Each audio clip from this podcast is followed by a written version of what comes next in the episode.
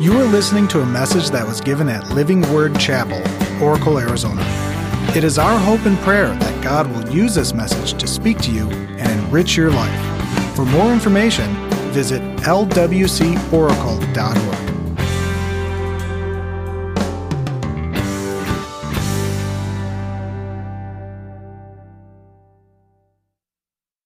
There used to be cart and buggies. And, and, so the reason that they say that is the, the, the horse will pull the cart. The cart can't pull the horse. In other words, there has to be first things first. And I, I was thinking about that, and, and uh, it kind of speaks to us that there's, there's some things that require the understanding that there, some things have to go before other things.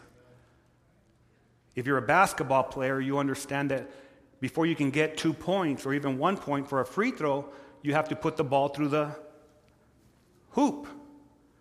First things first. If you get a flat tire, anyone ever got a flat tire? And, and you have to change it. Well, before you go on YouTube to see how you change it, you have to, you'll find out you have to jack up the car so that you can remove the tire. You have to do first things first.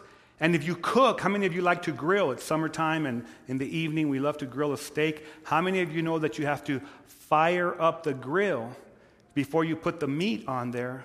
And then the, the, the, what happens after that determines if you're a master chef or if you don't know what you're doing.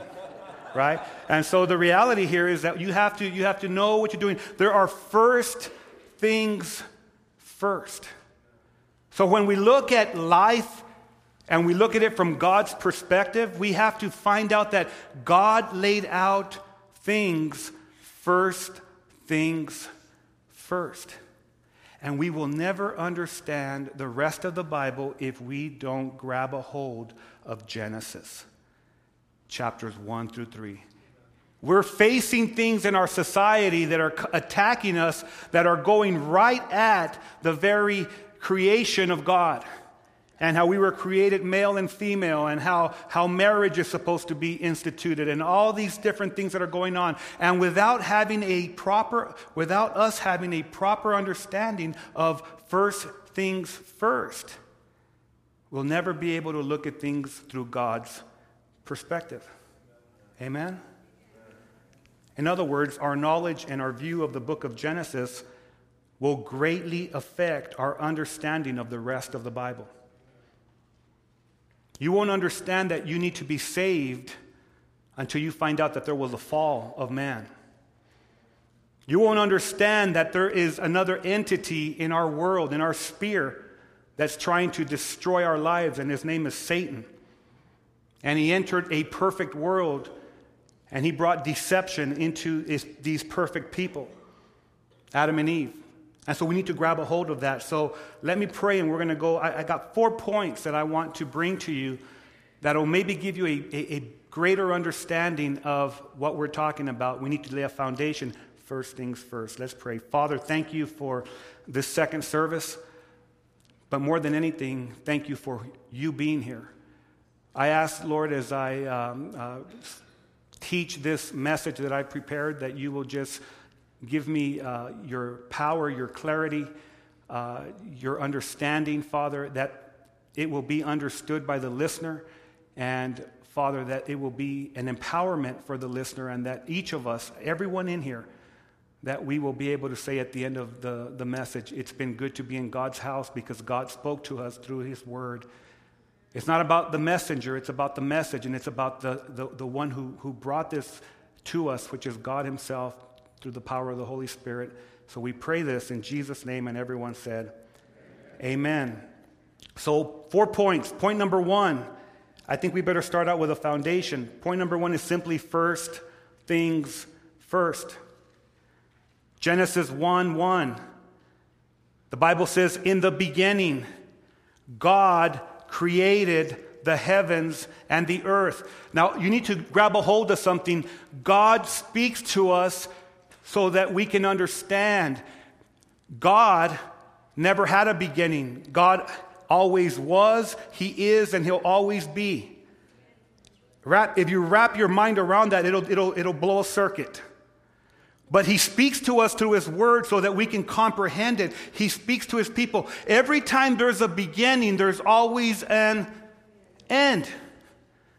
And some of you are saying, Yes, Pastor, we had the beginning of the service. Don't take too long to end it, right? No, every time there's a beginning, there's an end, and God begins to, in His in His this great uh, uh, uh, book, He begins to give us that understanding. In the beginning, God created the heavens and the earth. This means that everything, everything has a master designer. Everything has an originator. The early church fathers, they understood the enormity of this verse, so they declared in the Nicene Creed, they said this declaration I believe in one God, the Father Almighty, maker of heaven and earth, of all that is seen and unseen and so these early church fathers, these early believers in Jesus, they, they, they, they put this down as a declaration that, that they believe in God Almighty. He's the creator of heaven and earth. He's the creator of the things that we can see, and He's the creator of the things that we haven't seen. So when this satellite goes up in the sky and it finds some amazing galaxy, and it comes back and they say, Did you know this was there? And God, yes, God knew it was there. He made it. Every angelic being, every heavenly host, as well as every galaxy and the stars and the nebula, everything that we see with our open eyes, and the things that require a telescope or a satellite, even the things that are hidden to our eyes, God made it. Everything that moves, everything that doesn't move on the earth, every microorganism has a creator. So we ask ourselves, what is the most important revelation in Genesis 1? I asked myself that question. What is the most important revelation? Can I tell you it's not the extravagant details of creation? And they're going to be laid out in the text that's, that's coming. We're going to see how God laid out the creation. It's not the description of man, and man was made in the image of God. We are God's prized creation. That's not the greatest revelation in, in Genesis 1 1. The greatest revelation in Genesis chapter 1 is that there is a God. And until a person settles this in their life and in their heart, there is a God shaped hole in every one of our souls. There's a great thinker. He was an inventor. He was a, one of the greatest mathematicians to ever live on the earth. His name was Blaise Pascal. And Blaise Pascal said this there is a God shaped vacuum in the heart of every man, which cannot be filled by any created thing, but only by God the Creator. And it's made known through Jesus Christ. It speaks volumes to me because there's a black hole. Has anyone heard about the black hole? And when people, when things enter into that black hole, they get lost. Amen? There's a black hole in our soul, and people try to fill that, that hole. Young people, maybe a young girl, you try to fill it with guys. Maybe a young boy, you try to fill it with girls. You try to fill it with material things. You try to fill it with stuff, and each one of them just leaves you empty. The reality is that we'll never fill that God shaped void and vacuum until we find Jesus Christ. So, this week, um, Friday, in fact, we had an epic event happen.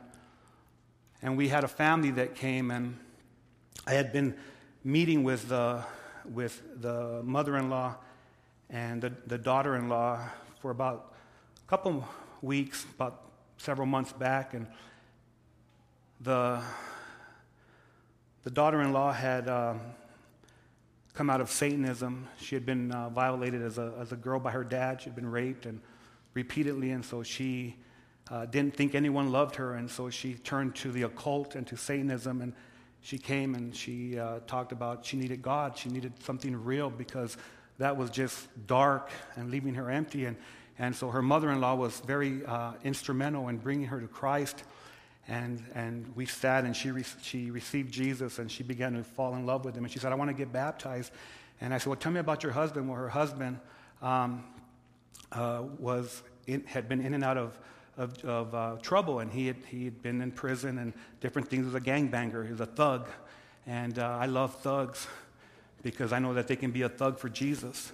And so, anyways, we said, let's just pray. And, and so months went by and they got busy. They couldn't come to church. And so they wanted to get baptized. And Janet Walker uh, ran into them this week and she said, uh, they were going to be moving to Mesa, and they started talking, and they said, "Well, just come by, and and uh, and we'll do the baptism. We'll do it on a Friday or a Thursday, whatever day. We'll fill up the water. It doesn't matter when. We'll we'll, we'll get you there." And and so they ended up coming on Friday, and I thought it was going to be the mother-in-law and the and the daughter-in-law. It was going to be Anna and Leticia, and uh, it ended up being uh, Leticia and her husband Juan, and Juan wanted to receive Jesus as a savior.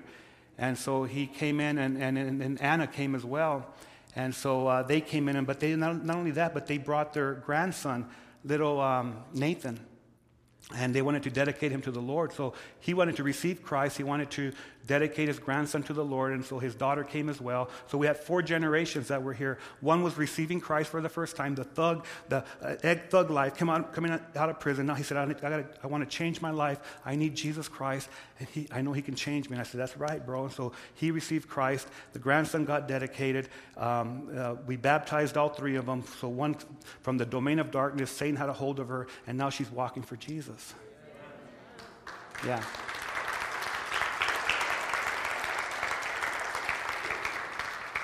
We broke those, I believe, broke those generational curses in that little, that little child. And then, get, and then we had communion together. And then we recorded it so you could see it. So I want for us to cue this up because I think it may, it may touch your heart that God is bigger than the boogeyman. He's bigger than the devil. And he's still in the restoration business. Amen?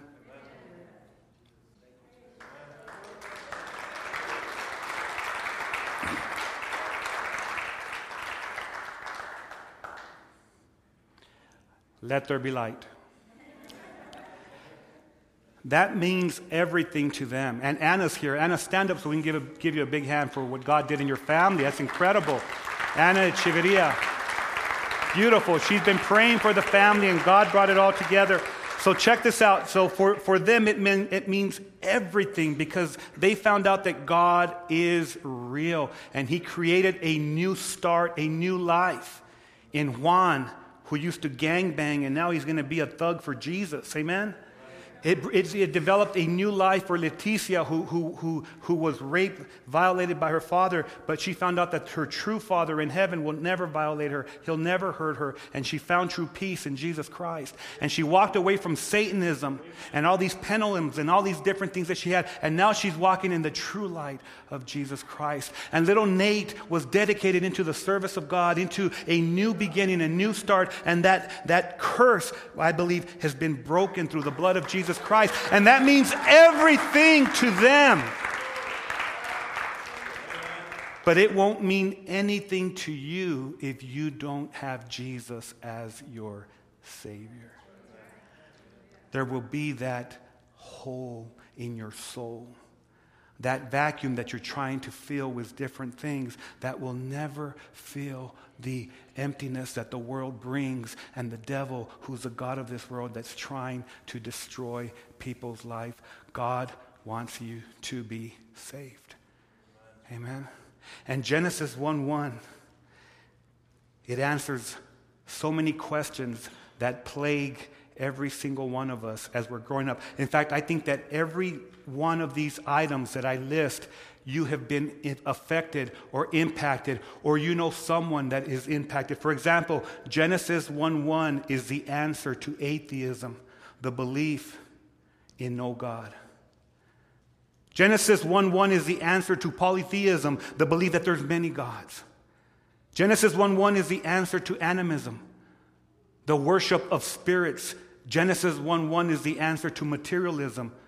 Only matter is real. Whatever you can see, feel, or touch, that's what I'm going to believe in. Genesis 1 1 is the answer to dualism that there's two divine powers, one good and one evil, and they're equal forces competing against each other, and you don't know who's going to win. Genesis 1 1 is the answer to pantheism. God is in everything, and everything is God. And so, because of that, I can worship this microphone. Oh, microphone, the God of music. Wrong. Genesis 1 1 is the answer to evolution. Evolution speaks to us about blind chance, that everything evolved from a big bang. You see, Genesis 1 1 gives us the answer there is a God. He is one God in three persons the Father, the Son, and the Holy Spirit that exist in one entity. And in Genesis, we see the reality laid out, and it's fully explained in the New Testament through Christ. Jesus said, If you have seen me, Philip, you have seen the Father. And we begin to understand that God is triune. You don't have to worship the spirits because they are all created by God, and every spirit, every angel, every demon will bow down to God. In fact, when Jesus came to the earth, people might not have known who he was, but every demon that went into his presence knew that he was the Lord of creation. And they said, Jesus, son of David, why have you come to torture us before our time. We don't worship the Spirit, the spirits. We worship through the Holy Spirit, and we worship Jesus to the glory of the Father. Genesis 1 1 helps us. Genesis 1 1 says there is more to life than the physical material things when you, what you see, what you feel, what you touch. There is a spiritual dimension as well. In fact, God is spirit, and those who worship him will worship him in spirit and in truth. God is good, and God is always good, and He has the ability and the power to turn bad things into God results. Joseph, as he goes before his brothers after they had abandoned him, he said, What, what you meant for evil, God has turned it around for good. What the devil has meant for evil to destroy our lives, God will turn it around for good because He is a good God and He's a good God all of the time. Genesis 1 1 teaches us that very thing. God is not everything, and everything has a creator. The Bible tells us that the creation groans for the time that the, uh, for their time of restoration and reconciliation and perfection. The, the creation is waiting for Jesus to split that eastern sky so that they can be restored to the beauty of what they're supposed to be. Amen?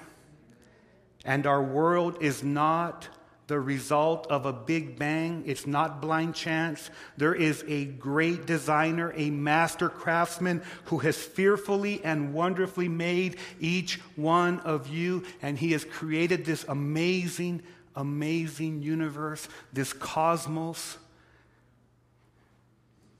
It's not by accident, it's not by chance. He knew what he was doing, and he knows what he is doing right now in our life. Amen. In the beginning, God explains that beyond the universe is an eternal, uncreated being who is superior to his creation. And though he transcends our human abilities and understanding, he is a personal God who has always desired a personal relationship with man and women. And the Apostle Paul testifies to this tr- truth as he preached in Athens. He said, In him we live and move and have our being. And when this revelation is settled, in our hearts as truth, we begin to comprehend everything around us. In fact, when this truth is not settled in us, we're all over the place. Is there anyone in here that you're all over the place because you haven't settled the reality that God is real?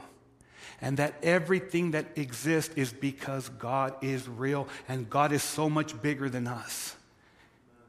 He's so much bigger than anything that we could ever do. He's so much bigger than anything we can comprehend. But yet, though He is transcendent and sees way beyond what we, what we could ever see, He wants to come into your space and He wants to meet you right where you're at. If you're a scholar, He'll meet you intellectually. If you're not a scholar, He'll meet you right where you're at because He is the God of the universe. Point number two, he is God of creation. The Hebrew word for God in Genesis 1 1 is Elohim, which actually means God the creator and the judge of the universe. So he's a God who creates and he's a judge, he's over everything. And the interesting thing about this word Elohim is it's a plural word, but it takes on a singular verb when it's referring to God, especially the God of Israel which makes a lot of sense to me because when you think about Elohim, there's so much, there's so much to God. His, the plurality is that he's majestic, he's powerful, he's got all of these attributes. He can do way beyond what we could limit. And it also makes a lot of sense to me because as we grow in him, we begin to understand that God is one, but yet he's revealed to us as Father, Son, Holy Spirit, three persons, one God. He has the ability to create something out of nothing. And everything that is made is for the glory of Christ. Let's look at John 1, verses 1 through 4, and compare it to Genesis 1. Genesis 1 says, In the beginning, God created the heavens and the earth. John 1, verses 1 through 4 says, In the beginning was the Word, and the Word was with God, and the Word was God. He, now, now the word is a He. He was with God in the beginning. Through Him all things were made. Without Him nothing was made that was made. And in Him was life, and that life was the light of all mankind. Isn't it interesting? We're not even going to get past Genesis 1 1, but when we do, you're going to see that when, when, when the Spirit of God hoovers over the earth, and all of the, the, the, the things that the chaotic earth and all the things that are, are uninhabited, that the, the, the, Bible says that God said, Let there be light, and there was light. In other words, God spoke because in the beginning was the Word, and the Word was with God, and the Word was God. The Word was and is and always will be Jesus Christ. It helps us to grab a hold of how big this is, how huge it is. It teaches me that God, through Christ, is able to create out of nothing something wonderful and glorious. I can say that to, I can say this with all honesty because God, when He got a hold of me, I was nothing. I was lost. And when He found me, He created something new. He created what I could never create on my own. And can I tell you something, beloved? He can do the same in you if you let Him. How many of you like David Crowder? I just love the way that he, the beard, uh, you know, Crowder, you know, he wrote a song called God of Creation. And I want to quote it. It says, it goes like this It's the way your stars shine sometimes so bright.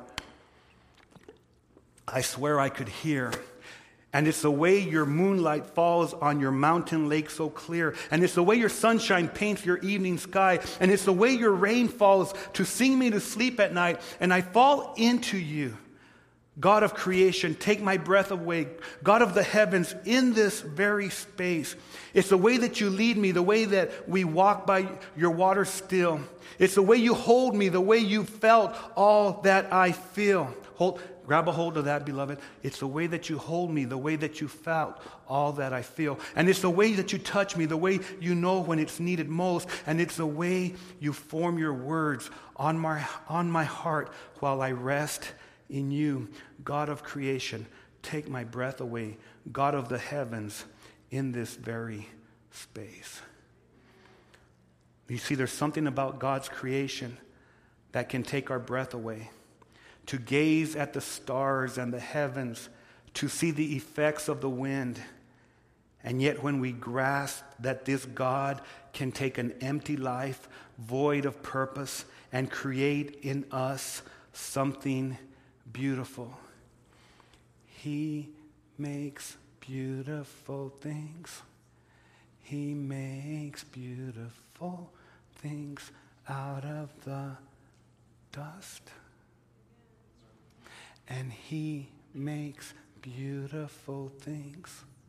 He makes beautiful things out of us. And he breathes whew, life into our souls. And he changes our direction. And he gives us purpose.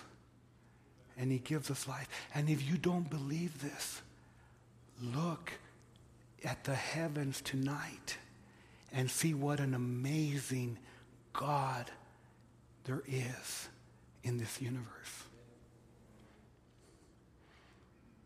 The Bible tells us that we are God's masterpiece, and He has created us, created us anew in Christ Jesus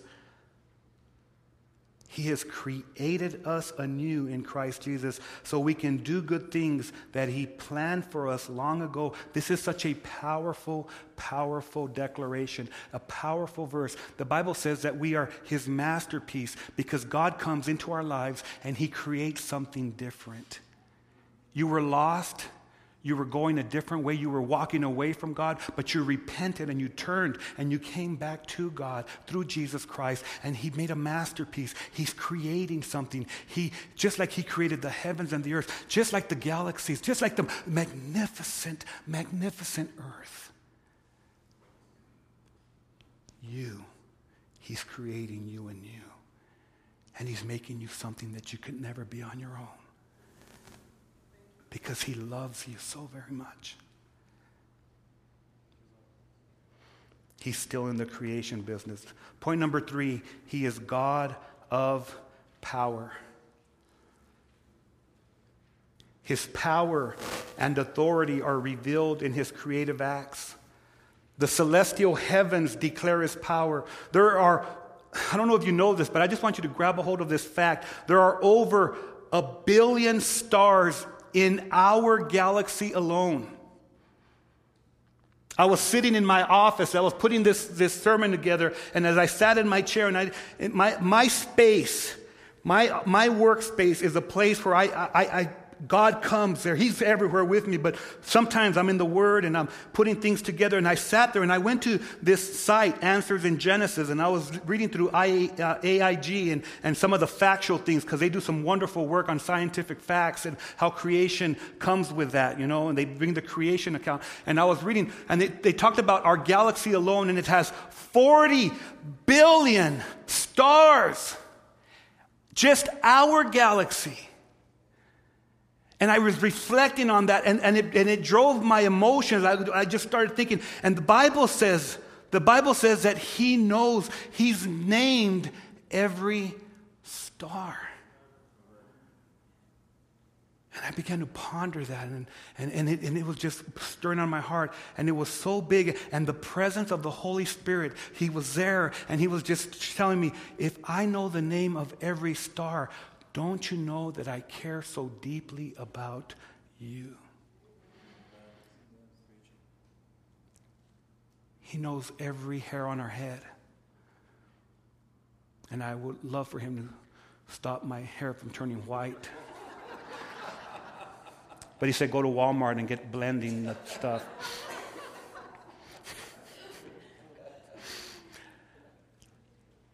but the Bible says this it says, He counts the stars and he calls them all by name. And he says, How great is our Lord! His power is absolute, and his understanding is beyond comprehension. So when he speaks to us, to us, when he speaks to us through Genesis and he says, In the beginning God created, can he tell you, can I tell you something? He's speaking to us in a language that we can understand. Because if he was to speak to us in his language, that he understands?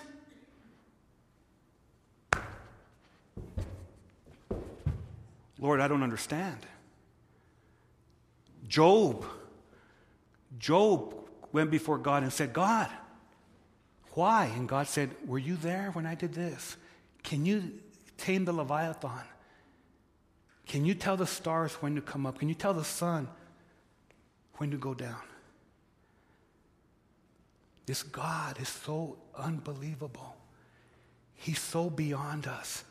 And yet we limit him with these puny little earthly things. And that's okay. Because he understands that we're puny little people. Because think about the stars. Think about the sun. I'll be talking about the sun and the moon and, and, and, and, just some facts as we go into this series and talk about different facts. It will blow you away.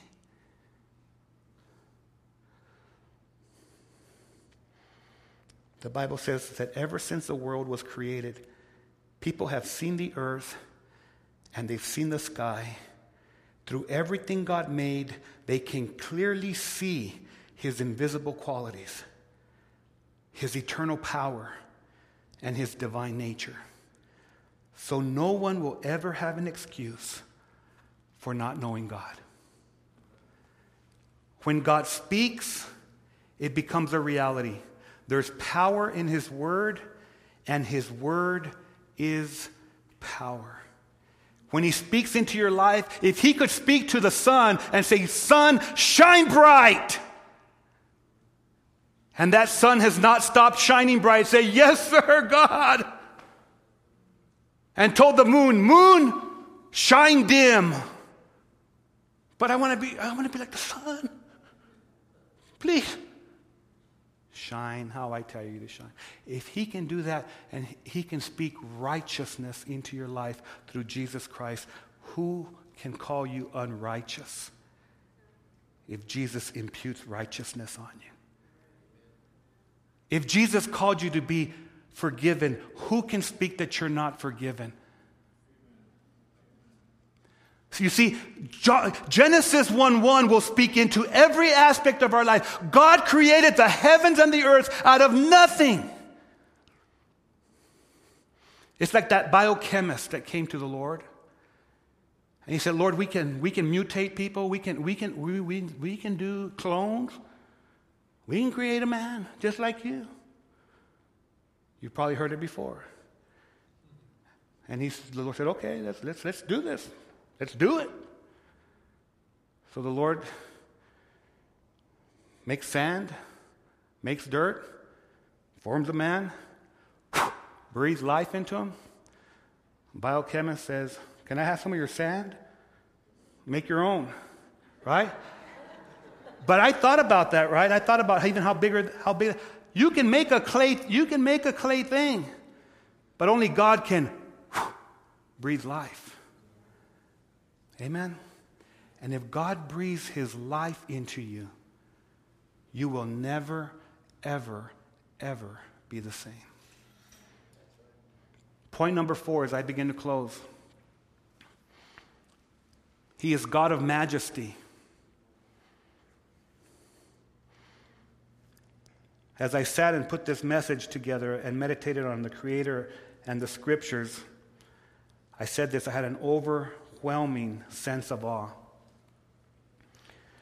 And I really believe that Jack Hayford, Pastor Jack Hayford, wrote a song, and, he, and he, it's, a, it's a declaration, it's an anthem, and he called it Majesty.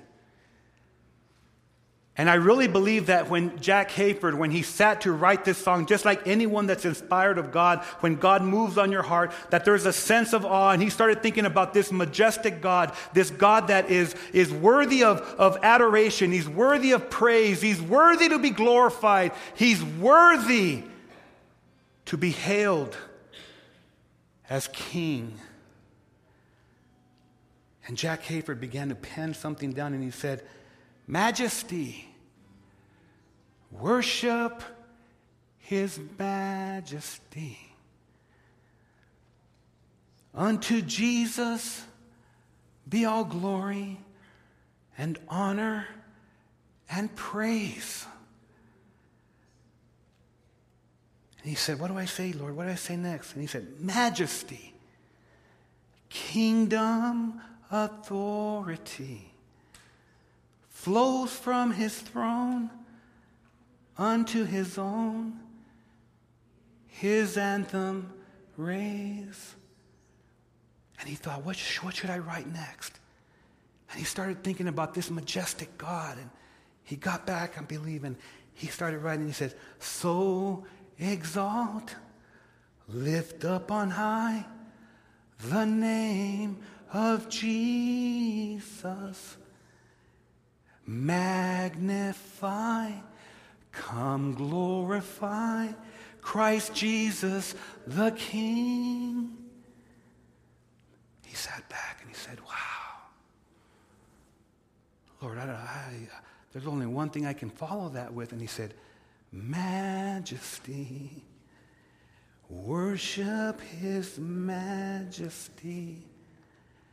Jesus who died, now glorified. His, help me, name above all name, I believe. Say it. King above all kings. You see, God is amazing. He's majestic. We've got some pretty high officials in our world, but they're all going to bow to Jesus Christ. And this Jesus became a servant to mankind. The same one who spoke the world into existence. The same one that came and he died on a cross so that you could have eternal life, so that you could have forgiveness, and more than that, so that you could have an abundant life. Even through our difficulties, even whatever challenges we face, God will give you an abundant life. Moses had just crossed the Red Sea with, he brought everyone, he, he had that staff, and he said, Split sea! Miracles had happened in Egypt, and he brought the Israelites through this Red Sea, through this opening. And he sat down just like Jack Hayford, and he was just magnified by the majesty of God. Because he's just a person. Amen. And the Holy Spirit stirred him and he and he wrote in Exodus chapter 15 and he said in verse 11 he said, "Who is like you among the gods, O Lord? Who is like you? You're majestic in holiness." and you're awesome in praises, and you're working wonders. Can I tell you something, beloved? You were not intended to be on the throne of your life. I don't belong on the throne of my life. That is reserved for His Majesty God Himself.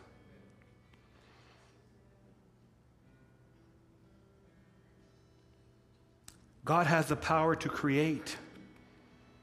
King David, in, the, in, in, in, his worst time, in his time of failure, and King David is esteemed highly, but King David, in his worst time, Psalm 51, he said, Create in me, O Lord, a clean heart because he knew that God could breathe his forgiveness on him and renew a right spirit in him. See, that's a God of the universe. He belongs on the throne of your life. He's got the wisdom to sustain your life. You're trying to figure things out. Lord, what do I do? I've been around people. I don't know what to do. I don't know what my next step is. You don't know. Of course you don't. But God will give you wisdom.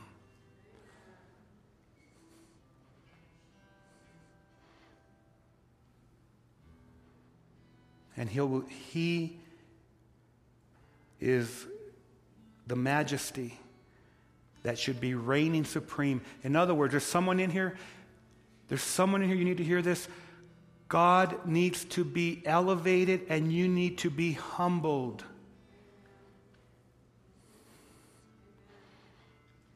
Because when you're humbled, He gives grace to you. And if you're prideful, He allows for you to trip yourself up.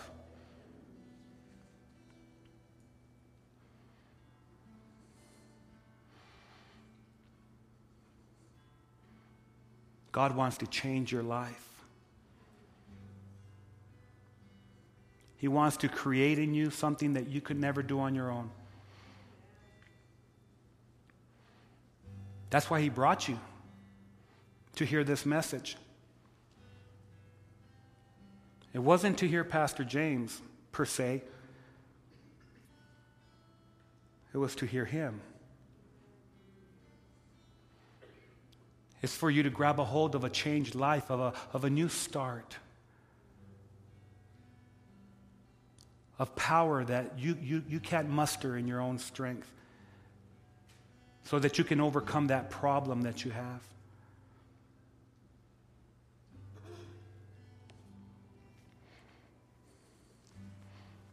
Can we all bow our heads and just go to the Lord? This has been a message from Living Word Chapel. We hope that you've been blessed by it. Make sure you check out lwcoracle.org for more information.